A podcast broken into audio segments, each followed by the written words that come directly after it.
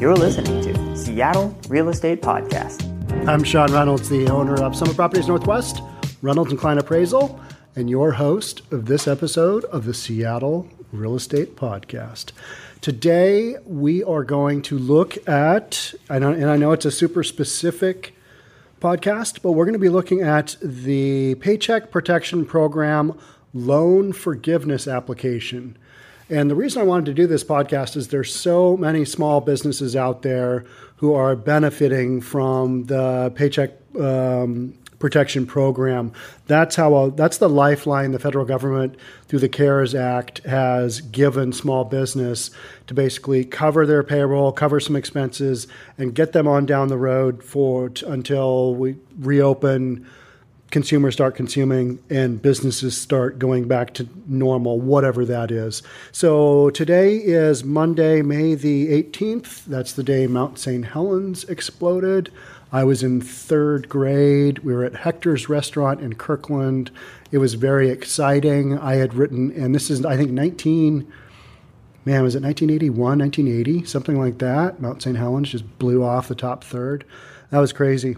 But so we are Monday, May 18th, and on last Friday, May 15th, the SBA, Small Business Administration, and the Treasury Department, they released the Paycheck Protection Program loan forgiveness application. So we're going to take a quick look at that. I want to just do an overview. So you out there who are small business owners, or if you work for a small business owner and you're helping that owner out with their PPP loan and how to use the money and how to make sure it's forgivable, because this comes out, the Paycheck Protection Program, it comes out as a loan, and then you got to apply for forgiveness for it to become a grant.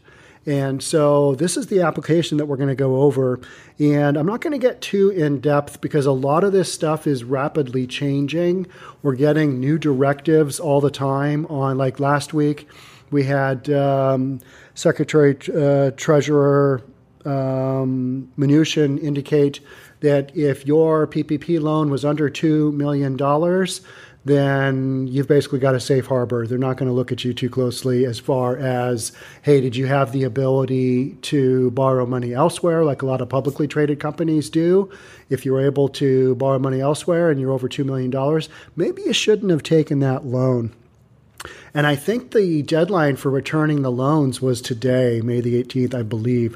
I know it's either coming up or it's today. So yeah, a lot of mid-sized companies that are publicly traded giving back that loan because they've got the ability to get money elsewhere.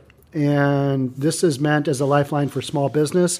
So let's jump on in to the loan forgiveness application. These are kind of the overviews that I'm going to get into. You've got options for borrowers to calculate payroll costs using an alternative payroll covered period that aligns with borrowers' regular payroll cycles. And we'll get into that in a sec. The second thing is flexibility to include eligible payroll and non-payroll expenses paid or incurred during the 8-week period after receiving the PPP loan. The third thing, step-by-step instructions on how to perform the calculations required by the CARES Act to confirm eligibility for loan forgiveness. And understand that this is an 11-page application. A couple of the pages in there are fluff. They're more explanation than anything else. But a lot of it, I mean, it's kind of this brutal little application process, and there's a lot to it. And you got to have all your stuff dialed in. And that's why I want to go over this overview so that there isn't a single company yet that's gone through their full 56-day period, because the first loans you could apply for were on April 3rd. I applied for mine on April 4th. I got my loan sometime last week. I think it was on Thursday of last week. And so nobody's had their loans for the full 56 days yet of the cycle. And so we're all kind of looking at these loans or these grants going, all right, here's what we should be doing. Here's how this goes. And one of the guys that I follow a lot is JJ the CPA. He's got a number of great videos. I kind of look to him for direction. He's been putting out an incredible amount of content during this period. And he's also funny. One of his tagline is, you never met a CPA like me, quite like me. And I believe that is a direct kind of nod to Kid Rock in a song that he had, kind of like that, but not really. It's funnier. So, all right, number 4 is borrower-friendly implementation of statutory exemptions from loan forgiveness reduction based on rehiring by June 30th. So, yeah, it sounds complex, but it's really not. It's basically stating you got to have everybody back in business or the equivalent of, or have explanations for why you didn't rehire people by June 30th. Just remember June 30th is kind of the deadline. Addition of a new exemption from the loan forgiveness reduction for borrowers who have made a good faith written offer to rehire workers that was declined. Keep in mind, this is the Paycheck Protection Program. So most of this has to do with employees. So you're an employer, you got these employees, this forgiveness application kind of works through, hey, what did you do? Here's the amount that you're eligible for forgiveness. The rest of this goes to a 1% loan. All right, so that's kind of the 5 major overviews, and we'll get into it. And you can find this application on the SBA website and also the Treasury website. It's not hard to find. You just Google it and it'll pop up. On the SBA page that I looked at, there was a bunch of this guidance stuff, and then there's this tiny little hyperlink, and the government always seems to bury their hyperlinks. I think they don't really want us to find this stuff, but it was a hyperlink to a PDF, and I printed out the PDF, and that's kind of what I'm going through right now. All right, so going through on page 1, the first 3 things that are kind of linked together are employees at the time of loan application. Got to fill that in. So when you applied, how many employees you had. Employees at time of forgiveness application. And that is when you were filling out this application form for forgiveness. How many employees do you have then? Third thing is the PPP loan disbursement date. So those are the 3 major things you got to have. And the loan disbursement date is when you got the funds. So for me, it would be last Thursday, May the 11th. Doing backwards math there. Hope that's right. You need to indicate the EIDL advance amount and the EIDL application number. Now, the EIDL, or EIDL, as it's commonly known, is the Economic Injury Disaster Loan. That was a loan up to $10,000. It was per employee that you had times $1,000. You could get a $10,000 basically grant. That reduces your amount of forgiveness on the PPP. And we all kind of knew that going into it. I did not apply for the $10,000, up to $10,000 EIDL loan.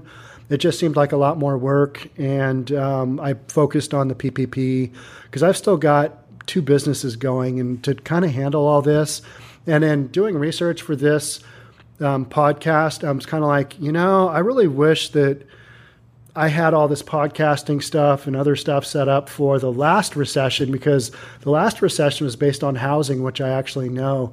This recession that we're in right now, I don't know a ton about, you know, the PPP loans, and I'm not a CPA, let's put it that way.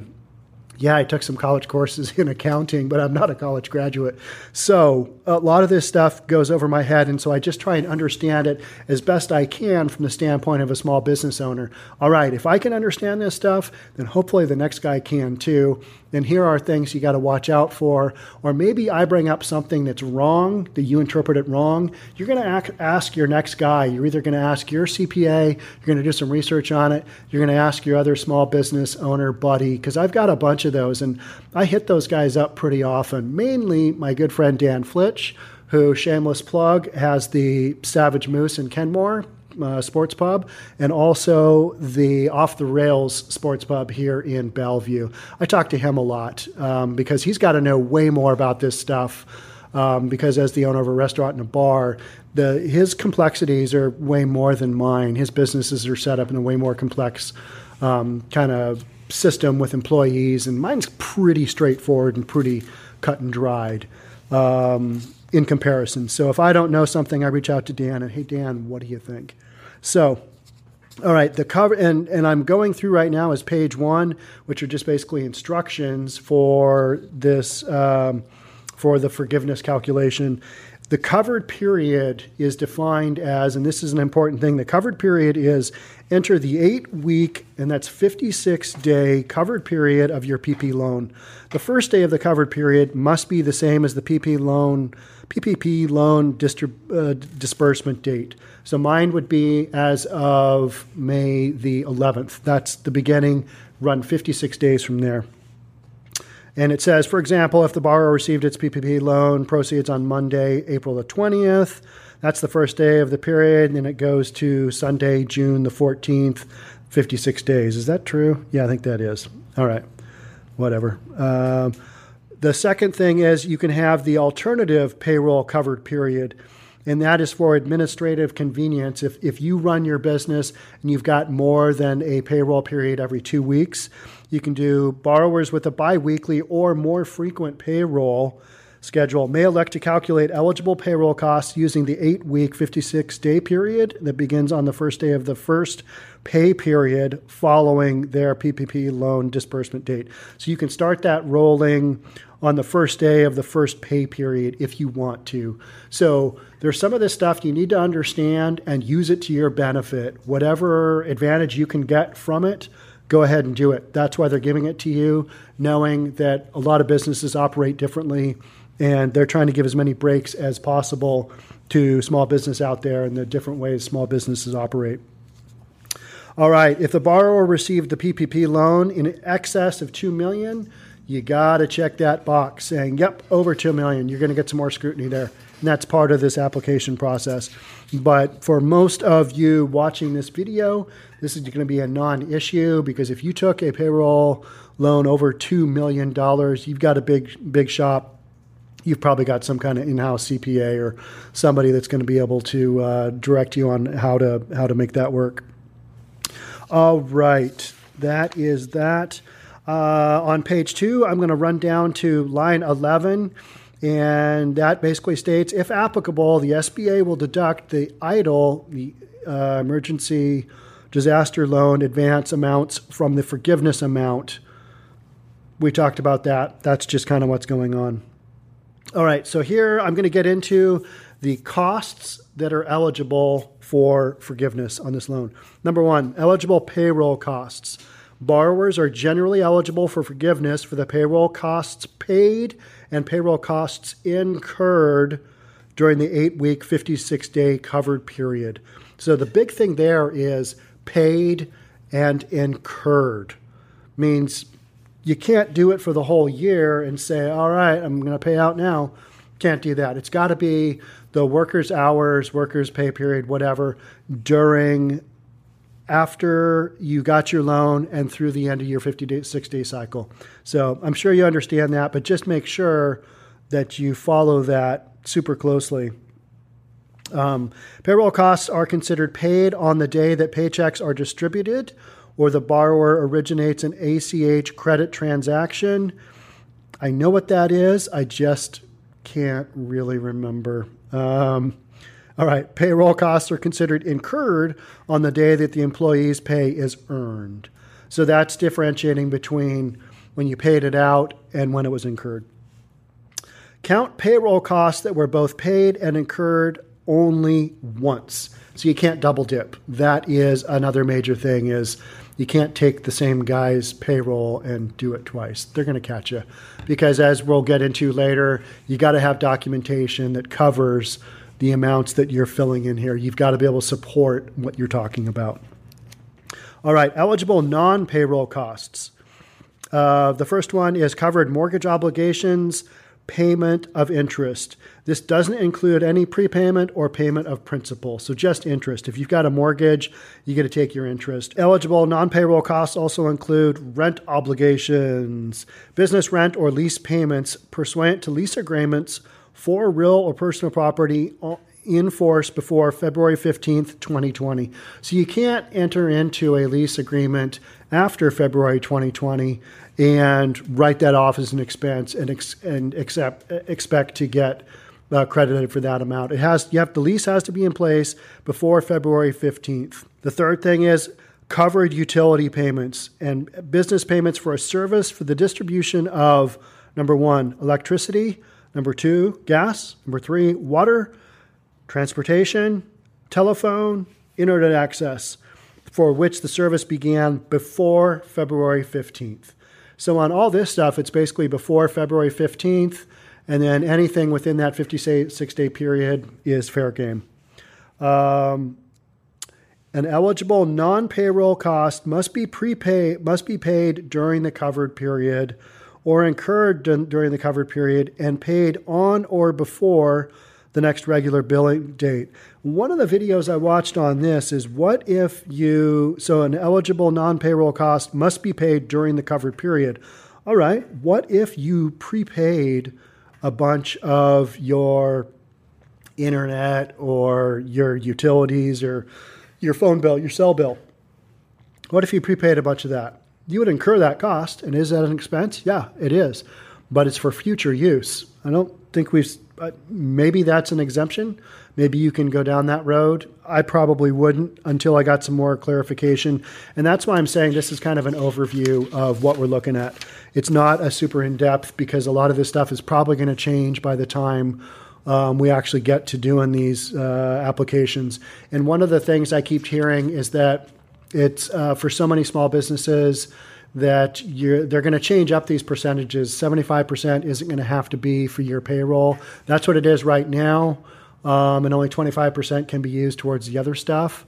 But I think you'll see that change. I think you might also see there's so many businesses out there right now who aren't even open, and they've already got their money, their PPP loans, and yet, what are they supposed to use it on? Are they just like my buddy Dan with the bars?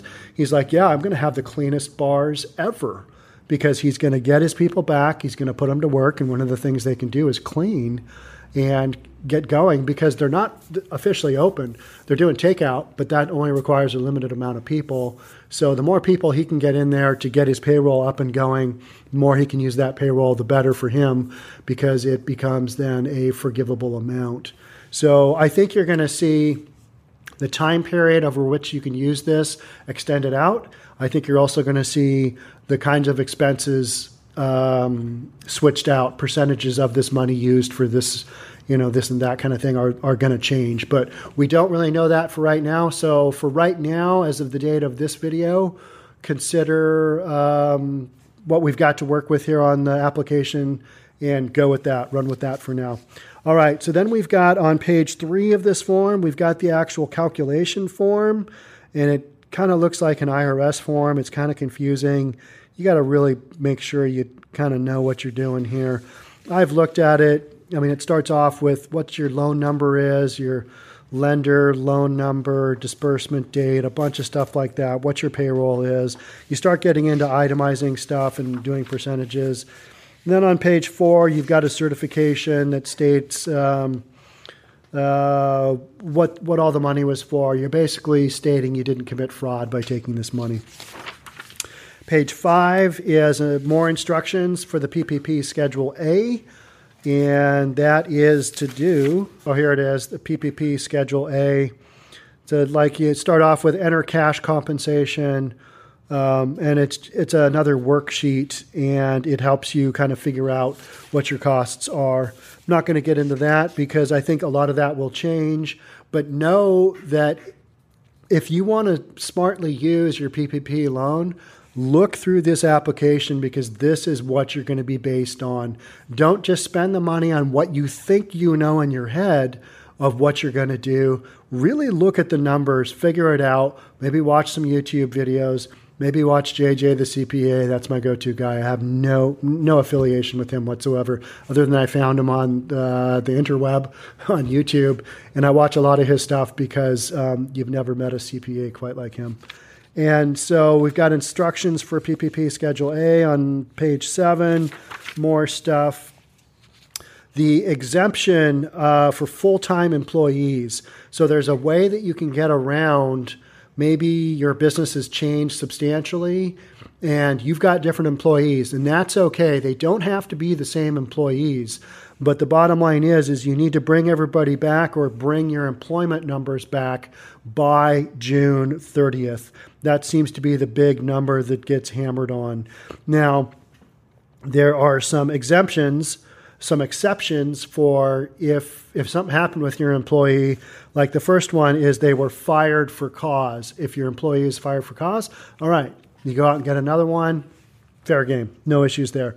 Or the second one is the employee voluntarily resigned or voluntarily requested and received a reduction of their hours. Maybe they just didn't want to work. Maybe they didn't feel comfortable doing their job in the COVID-19 environment, and they're like, hey, I don't want to do this. And so, you know, I've had employees like that, and they're like, I want to still keep doing my job, but I want to do it from home.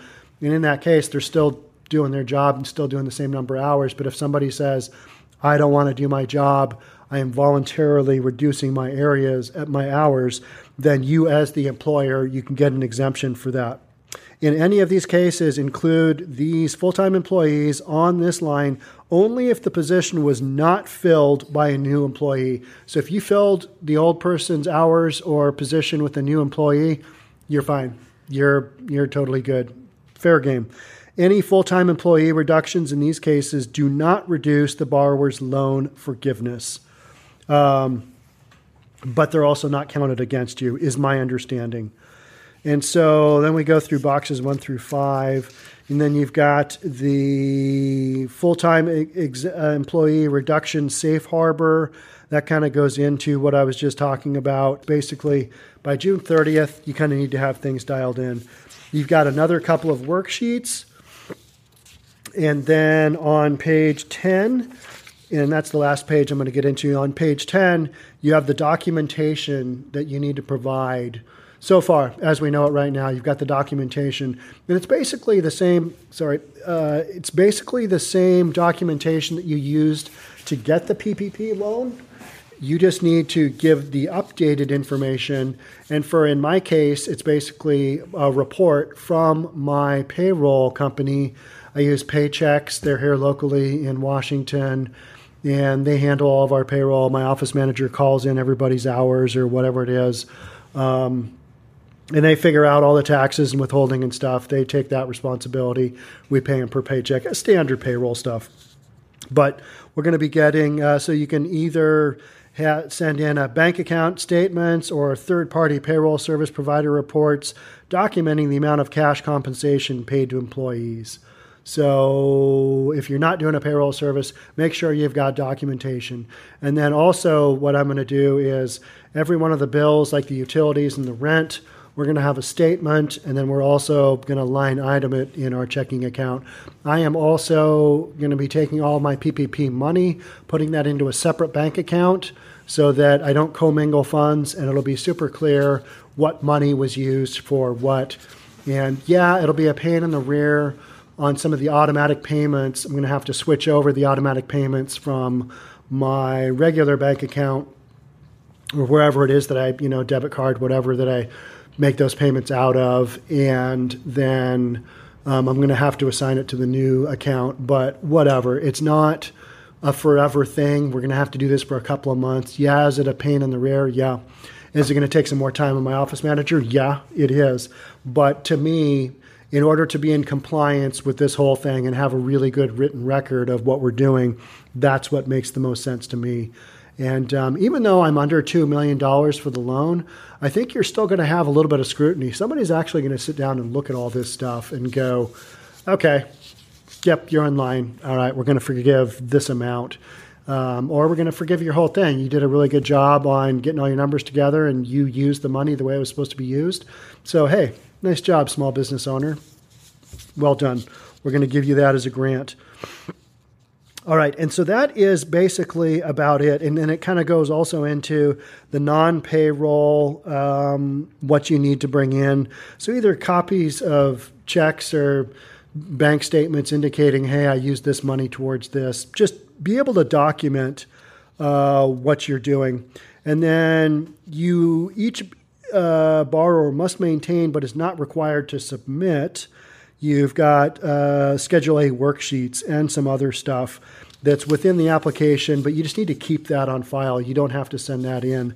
The only things that you need to send in are some tax forms, if that's the way you're going, payment receipts, if that's how you're providing information or your payroll information from your payroll person or provider or whatever. So that is really about it. So it's 11 pages of form. The actual application itself is only a couple of pages. A lot of it's instructions, a lot of it's worksheets. It's kind of your standard government financial worksheet. It's a little bit more in depth.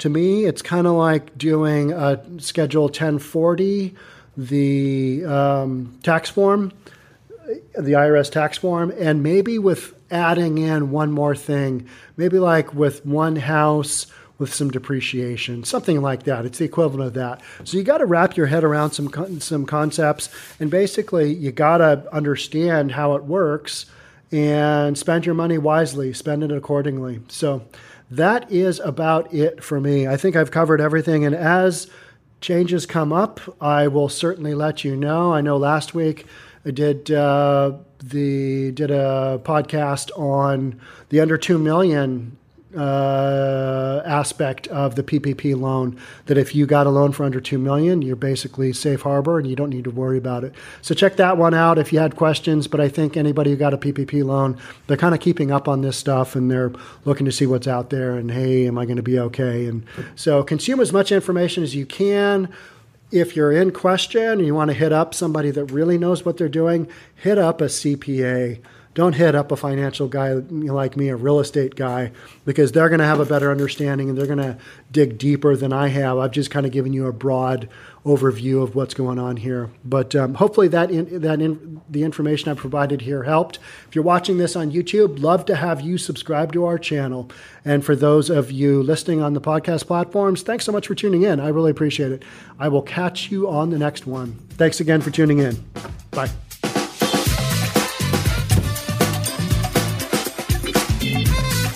Forget to subscribe to our channel and hit the notification bell so you'll know when our next video is out.